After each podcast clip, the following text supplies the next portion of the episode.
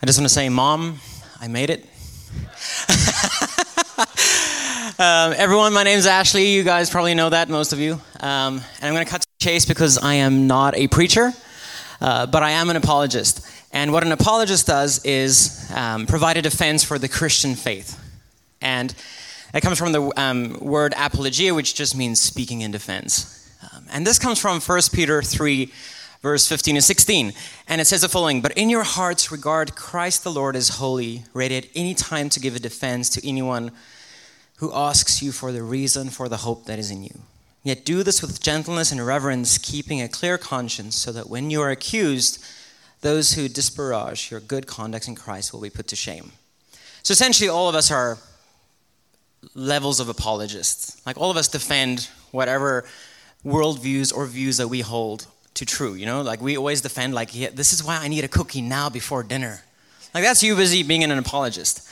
All right. Um, but being an apologist is what I dedicate a large portion of my time to.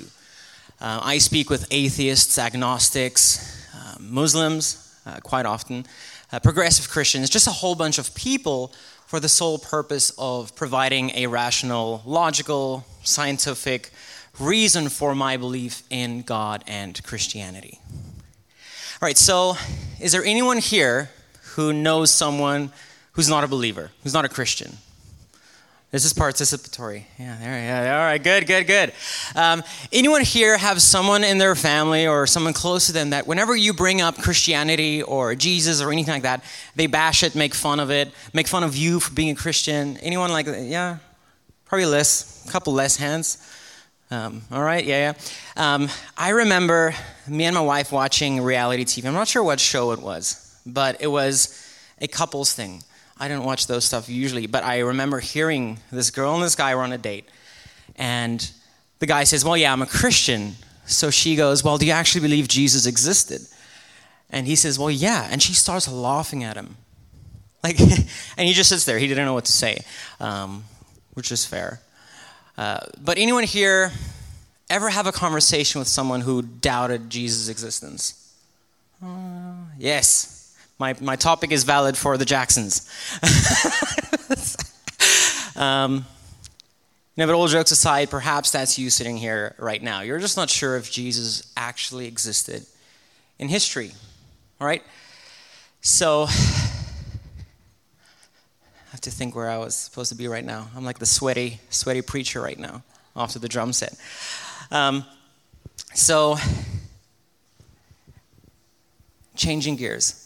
If I were to tell you right now that Dwayne The Rock Johnson, everyone knows him, he's one of my favorite actors, was here at Springvale last week, um, attended our service, would you believe me? No, probably not, right? Yeah, just because I said so doesn't make it true. But what if, hypothetically, you're leaving today, you're leaving the service, and as you're leaving, you hear three more people say where exactly he said. All of them are like, yeah, yeah, he sat in the second row exactly there. And they had coffee with him, they had conversations with him, said how great of an actor he was. Um, and they're like, well, I didn't see him, but okay, fine. Three people claim he was here. Two. Would you then believe he was here? Oh, like, ah, maybe the three of them saw a bold guy. I'm like, ah, it's Dwayne Johnson. All right, right. Cool, cool, cool. So the week comes, you go home, and you see on Facebook, for, for those who are Gen Z, you don't know what Facebook is. Um, it's what us older people go on and post stuff and follow our mom's photos. Um, what if you saw about 20 people post online on Facebook where Dwayne Johnson was, where he was sitting, how they also had coffee with him, how they had conversation. One, one of the people even went to lunch afterwards with Dwayne Johnson. Right? Would you then believe he was here? Like maybe you just missed out. You know, you didn't see him. Now it's at this point where it doesn't matter what you believe or not. Because when we look at the standards of a court of law on eyewitness testimony and people corroborating, that's the word, uh, where he was, um, to like just place him at the scene of the non-crime, like that would probably stand up. My wife's a lawyer, so I just checked with her. Um, so, you know, that's just a simple example of what eyewitness testimony is and Dwayne The Rock Johnson. But when we as Christians stand here right now, we can probably use our Bible and say exactly who Jesus was, where he was, where he came from, what he did, how he died. Does it say that he resurrected? All these types of things. Because we have the Bible. Even if you're a non Christian and you open the Bible, you'll be able to answer those questions, right? Right? Yeah, yeah. Anyone who feels that they wouldn't be able to answer those questions? Good, no hands. All right, if we were to pose a hypothetical and I were to say to you, can you tell me anything about Jesus? You can use the knowledge you've gained from the Bible, but you're not allowed to open it right now. Like, who will be able to say something about Jesus? About what you've learned in Sunday school, anything? Yeah, yeah, yeah. Like,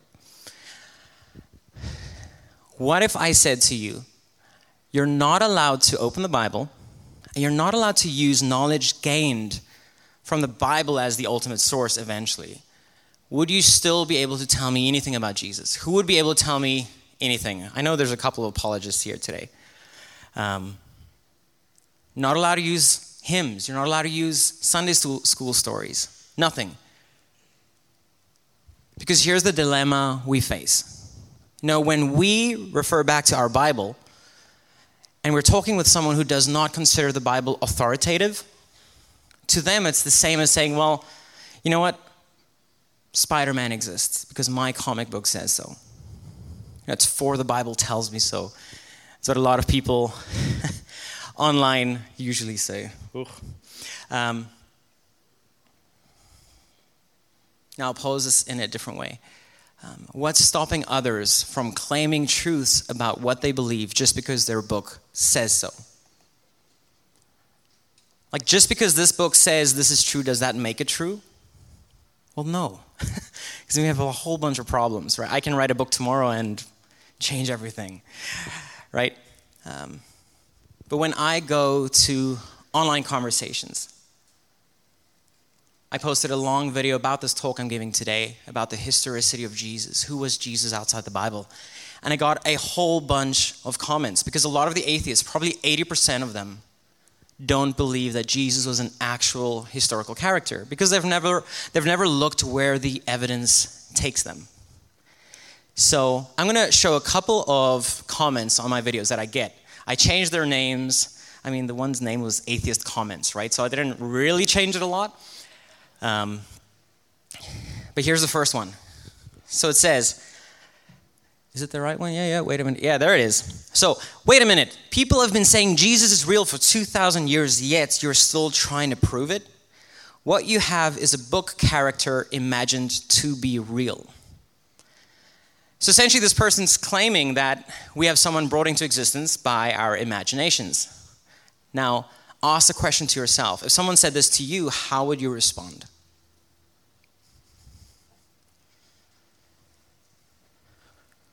Let's carry on. Second post, second comment, is that Jesus of Nazareth or Bethlehem or Arimathea or the one that works my lawnmower? I mean, there are lots of Jesuses. That's all they said. Now, what this person's trying to do is minimize the topic of Jesus by association with other people just named Jesus. Now, that's a classical straw man. Just trying to lesser the point that I'm trying to make by bringing up another similarity just because we share the name. But if you, if you were to see this, how would you respond? If you're in No Frills tomorrow and someone says this, how would you respond?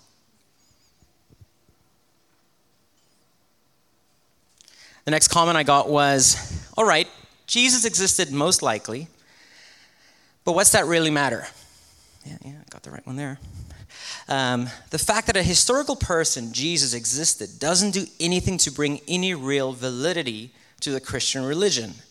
As the Christian religion is not just based on some teachings that Jesus said, it is supernatural at the core and includes a bunch of extraordinary beliefs that this does nothing to prove. When he says this, he's referring to my video.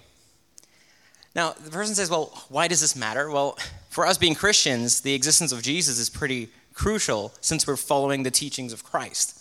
So, you know, why does this matter? Well, for us in our worldview, this is of significant importance. Um, but one thing he was looking at was supernatural evidence, which I found interesting because I, I, I, bring this up in my video, which clearly means he didn't watch my video. He was just like, ah, Jesus, ah, comment, boom. Um, but if someone were to say this to you, how would you respond? Like if you don't have your answer within the first two seconds, you'll probably just blabber stuff. Um, here's another comment There's nothing unusual about Jesus. He traveled from village to village, preached religion, performed miracles, and healed people. Oh, that's not that's nothing unusual. All right, um, that sort of thing is incredibly common all around the world. India is full of gurus that do the exact same thing. I'm sorry, I still have to hear about a guru that claimed to be God, that was able to forgive sins, that healed people, people who were dead, brought them back. They themselves died and came back. Like, I, I haven't heard of a guru. Maybe if you have, just text me the name.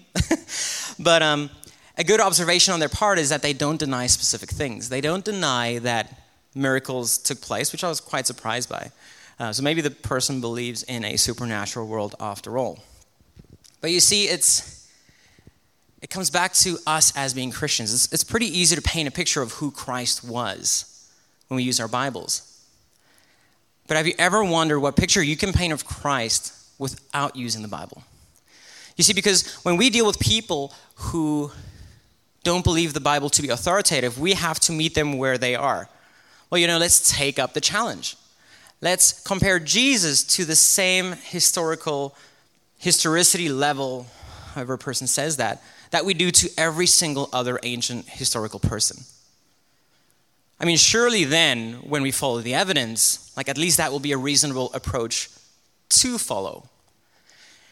So, today, what my talk is about, I say a talk because I'm not a preacher, um, but I'm teaching today. So, what my talk is about is who was Jesus according to non, ancient non biblical historical writings. And today we're starting with Thales. So Thales, he was an historian. Here's a picture of what he looked like. I'm not how, sure how accurate that is, but this is probably the earliest reference we have to someone writing about Jesus outside of the Bible. And it was in the first century. And what Thales wrote was about Jesus' crucifixion. So he mentions Jesus being crucified and that there was a sudden darkness over the land while he was being crucified. But he does this. He tries to explain it away by saying that it was due to an eclipse. Now, in the late first century, Julius Sextus Africanus, who was also a historian, actually refutes Thales' writings by saying that it is impossible for there to be a crucifixion because the, the um, impossible crucifixion, uh, sudden darkness due to an eclipse because the crucifixion took place during Passover. And Passover took place during a full moon. Now, that's the furthest away we can be from an eclipse ever. Like the moon has to be there and the sun has to be there to shine fully on the moon. Right? So an eclipse they have to be like behind each other, right? Well, so so I love that about Julius Sextus Africanus because some things are interesting about this writing is Thales does not deny the crucifixion, nor deny that there was some or other sudden darkness that came over the land. And this is from a writer who was against Christianity. Let's go to the next one Pliny the Younger. Now, Pliny was also the most famous civilian administrator in imperial times. He was a Roman lawyer and senator. I don't have that part in my notes. Um, but he mentions Christ. He writes um, Christum maledicere, and here's a direct quote from him. He says, The Christians sung antiphonally a hymn to Christ as if to a God. Now, Pliny goes on to refer to these followers as Christians, these followers of Christ. That's significant because, again, people were singing to Christ as if he was a God. Or let's keep that in our back minds. Next writer is Suetonius. Now, Suetonius was a Roman writer and lawyer. Uh, he was also a friend of Pliny the Younger, whom we just went through. And he was a secretary to Emperor Hadrian. So he, he wrote the work of the lives of Caesars. So, a, a pretty significant historical figure. And he wrote he wrote, wrote, sorry, mom. He wrote about how Claudius expelled the Jews from Rome because they were making disturbances because of the instigator Chrestus, is what the word he used. And essentially, what this means is a ruckus being formed by these Christians. I mean, we as Christians would probably call that evangelizing. Like, man, these Christians are going around make, making a whole bunch of ruckus and fuss, like they were doing stuff. But I mean, as a Christian, the only stuff we would be doing is sharing about Jesus. Like, I mean, the guy just rose from the dead, he's God. and appeared to so many eyewitness testimonies, right? So I want to pause real quick. Because I walk around here while Ed preaches or Dustin preaches, and I see some people sleeping. so I want everyone to stand up real quick. Yes, good. Let's spin in a circle. Let's go like this. Woo! Yeah, yeah, yeah. All right, I know it feels silly, but we're getting the, the blood flowing. All right, let's take our seats. All right, I just want to make sure, like, man, the brain's go, the blood's going to your brain for oxygen, right? Um, because the next one is pretty significant. It's Cornelius Tacitus. Now, Tacitus is considered the greatest Roman historian of all time. He's considered the greatest Roman historian of all time by historians from universities like Oxford, Princeton, Stanford, Harvard. Um, and Tacitus refers to Christians in his writings, and he names their founder. So here's the first one. Names the founder, calling him Christ. He goes on to mention how Christ was crucified by the procurator Pontius Pilate during the reign of Tiberius Caesar. Tacitus goes on to then write about a deadly superstition after the crucifixion. Now, everything beyond that about what this deadly superstition could be would just be our opinions. But a lot of people believe that this deadly superstition refers to the resurrection. But again, there's no actual concrete proof about that. So, so hunkering down in that point would just be inauthentic, unauthentic. Would just be lying intellectually. All right, but he does mention a superstition, a deadly superstition that happened after the crucifixion. Now, this is huge because the Roman historian who wrote about Caesar wrote about Jesus. That's pretty huge. And Jesus, Christ, crucified by Procurator Pontius Pilate under the reign of Tiberius Caesar. Let's go on to the next one Serapion, or Mara bar Serapion. Now it's interesting. Um, if you go to the UK right now, you go to the British Museum, you can actually find this manuscript there. Um, so if you haven't gone, make a trip to the museum and go and read it. Well, you probably won't be able to read it. Um, but Serapion mentions the Jews who killed their wise king, and then mentions that the new law that the king of the Jews laid down. Now, I'm sure you remember the title that they put above Jesus' crucifixion, the cross, what he was being charged for. I don't have the verse with me. Oh, uh, but it's in Matthew, exactly um, the wise king. So Mara bar Serapion, if you read longer through his manuscript, it's without a doubt referring to Jesus and his crucifixion. And they who killed the wise king, the new law that he came to lay out. Let's go to Lucian of Samosata. Now, Lucian mentions Jesus in the following ways. Lucian mentions Christians in Palestine. Lucian goes on to mention Jesus was their prophet, leader, and head of his synagogue. Lucian goes on to mention that they looked up to Jesus as a god, made him their lawgiver, and chose him as the official patron of the group. Lucian mentions how the man in Palestine was crucified because he brought his new form of initiation into the world. Lucian furthermore mentions that these Christians claim they will live forever, willingly giving themselves to death. Now, the story behind that is um, they were actually trying to minimize Christianity and the spread of that. And in his writings, he documents that they threatened the Christians with death. Like, hey, if you do not give up the Christian religion, we will kill you. And they were like, yeah, cool, whatever, I'll be with Jesus if you kill me for my faith. And they were like, they couldn't comprehend or understand how easily the Christians were willing to give up their lives for the faith that they had. Now,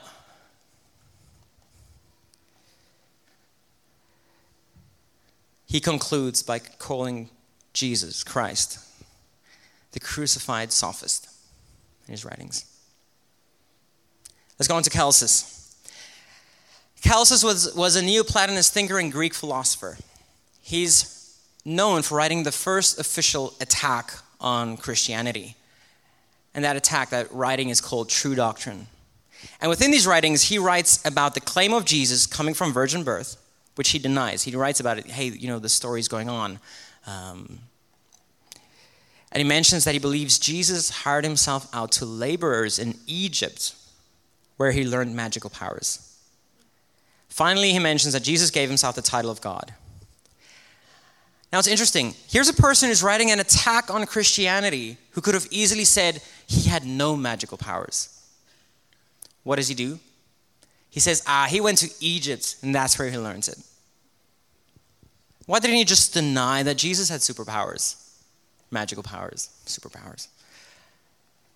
You know, this is a person attacking Christianity. It mentions so many things and does not deny that certain things happened. You know, we as Christians, we disagree with Jesus learning his magical powers in Egypt. But the thing in common that we have with Celsus is that Jesus had magical powers. The lost writer that we're exploring is Flavius Josephus. Now, he has other names as well while he was a Jewish citizen. Came a whole bunch of extra non non history that I have to share here, but but um, He's known as the primary source of Jewish history of the time. He wrote the Jewish Antiquities, or Antiquities of the Jews. He was he wrote for Emperor Vespasian, Vespasian, sorry, Vespasian, Vespasian, Titus, and Domitian. Within the Antiquities that he wrote, he mentions a couple of things. He mentions Jesus Christ, who had a brother named James. It's pretty cool. Um, Jesus was known to be a wise man. He mentions that Jesus was a worker of amazing deeds and a teacher of the people. He mentions that Jesus was called the Messiah and mentions that Jesus was crucified by Pontius Pilate. Then he mentions that the tribe Christians were named after Jesus. Now, after considering these eight writings, these, these, these eight writings that I just explored, there are more. Um, the following is true regarding Jesus and Christianity. Now, there's a lot on this list. But remember how we took up the challenge. We took up the challenge to see what attributes can we say is true of Jesus? What, what things about Jesus is true if we were to never open the Bible? And that's a big list. He was crucified. He w- there was a sudden supernatural darkness during the crucifixion. You all can read. I don't have to read that again. But it's essentially a summary of what we just went through. And that's pretty extensive. There's a lot of writings that we haven't visited right now. And regardless of whether or not people believe Christianity to be true or not, one cannot argue that Jesus Christ 100% existed when you look at the historical requirement of ancient characters and their evidence. This is not even an issue for scholars of antiquity. Um, this is a quote by Bart, Bart Ehrman. He's an agnostic skeptic professor of religious studies. He says, This is not even an issue of scholars of antiquity. The reason for thinking Jesus existed is because he is abundantly attested in early sources. Now, again, we said we would hold Jesus to the same standard that we would every single other ancient historical character. So we're going to compare the amount of manuscripts with other historical figures. And as you can see, in second place, we have Homer. It's 1,800 manuscripts dated 400 years after his death. That's second place. I can't say this name. I was practicing Demosthenes. 200 manuscripts, 1,400 years after. Herodotus, oh, thank you. Yeah, I heard it. Herodotus with eight manuscripts, 1,400 years after. We have Plato with seven manuscripts, 1,002 years, 1,200 years after his existence. Caesar, mentioned in 10 manuscripts. Pliny, with seven manuscripts, 750 years after his existence. I mean, Alexander the Great is mentioned in three manuscripts, 900 years after his existence. Cleopatra is indirectly mentioned in one manuscript, Now, in first place, we have Jesus. 5,800 handwritten Greek manuscripts, 20,000 manuscripts in Latin, Syriac, Coptic, and Arabic, which is a total of over 25,000 manuscripts of the New Testament. Within those, within those manuscripts, they mention Jesus. First place, second place, 1,800. First place, 25,000 and counting, because they're still finding manuscripts. That's pretty impressive. Can I say amen? Yeah. Woo. Yeah. All right. Now, the question then becomes well, why does this matter? It matters because in a conversation about the historical account of Jesus, if you were to deny the existence of Jesus, you are to deny every other single ancient historical person who ever existed. If you're saying Jesus is not real, it's the same as saying Caesar was not real. Plato was not real. Can you imagine t- telling someone who just quoted Plato, oh, yeah, yeah, he was imaginary? Like, no, no one would believe you, right? Now, using the same measuring stick for Jesus, he's the most documented person of ancient history. And that's significant. We haven't opened the Bible yet. The most documented person. We're using manuscripts that we formulated out of the Bible, but, uh, well, that formed the Bible. Now, we all have to do something with this. You know, some people think he's moderately important, but when you look at the historical evidence of who Jesus was, it's time, if you haven't yet, to wake up. Now, I won't let you stand and turn around again, but when we look at the life of Nicodemus, we see, well, he wants to go, but he doesn't go. He's missing out because he's not willing to take the full step. He likes his life too much. So now the question becomes well, do you like your life too much? You know, is Jesus more than a piece of furniture in your house? Is Jesus the spouse? Or is he your boss? The one you tiptoe around, the one you you make sure he doesn't completely find out about the, the, the, the wrong you've done? Or is he the person that if he was missing tomorrow out of your life, it would be extremely significant. Or if he was missing tomorrow, would you still come to church just for the mingle? Because that's the question we have to ask ourselves today is who is Jesus to us? You know, if I were to wake up tomorrow and Jeannie was out of my life, I lost Jeannie, she was taken away, my life would be in ruins. Like she's the cornerstone of our family. Like that's pretty significant. Is Jesus like your spouse? Is that the type of relationship you have with him? Or is he like the buddy that, ah, if he goes away, it's fine?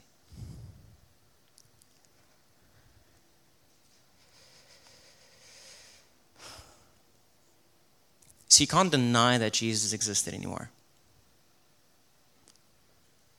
So either Jesus was a liar, he was either a lunatic, or he was Lord. It's only one of those three things. When you look at the writings, what he claims he's all about, he's a liar, lunatic, or Lord. In Luke 9, Jesus asks a question Who do you say I am? Now, this is a question for each of us personally today. Who do you say I am? Now, you might not know who he is, and that's why we have the Bible. Remember, we've gone through this whole journey of looking, well, what's true about Jesus outside of the Bible? Well, sure, yeah, now we've discovered what is true. Our next step is to actually open the book that talks about his character, his attributes, who he was, his journey. Like it's at least the next honestly intellectual step if you're seeking truth.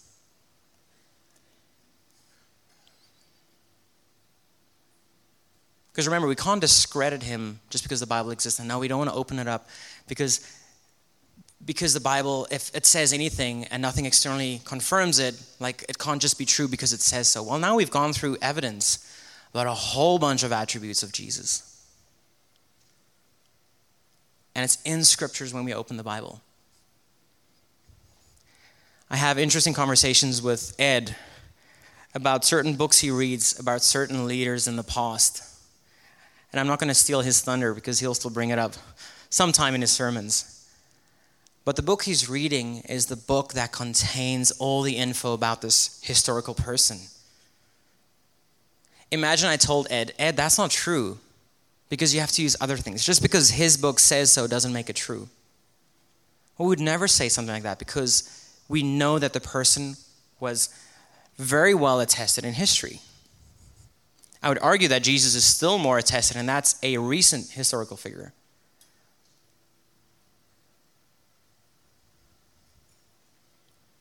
So we have to do something with this.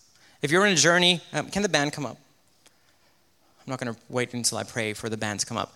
Um, if you're on a journey right now and you're not sure who Jesus was or who Jesus is to you, if you're not sure about a next step that you should take, like maybe you're like, man, this is what I've been waiting for. Like, all right, Jesus is real. All right. And these things are confirmed. Oh, oh supernatural things in, in ancient historical documents are confirmed by Jesus. Maybe that's the invitation or step you require right now to further explore who he is.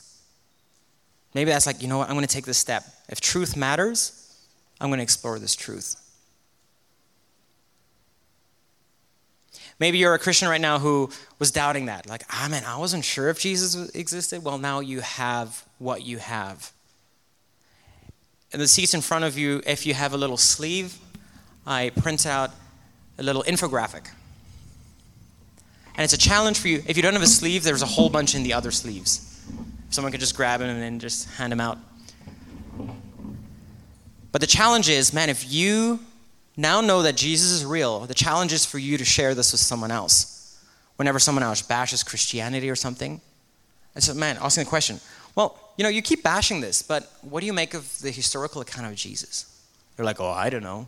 Well, he, he actually existed in history.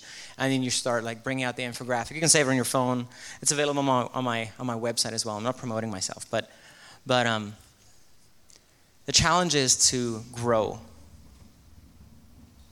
In 1 Peter 3, verse 15 and 16, again says, Regard Christ the Lord your God as holy, being always prepared to give an answer when someone asks you for the good news that you have. Now, the step in being prepared is to prepare. And now you have this, so there's no excuse. But if you're at a stage where, where you struggle, you have certain places where Jesus needs to be stepping into, now is that time. If you're at a, at a stage where, man, uh, all right, I'm gonna I'm gonna give Christianity a go. Now's the time to do that. If you're already a Christian, you'll be like, yeah, I got ammunition. Not ammunition. We have to do it with gentleness and reverence and respect, not with the same methods of the people of this world.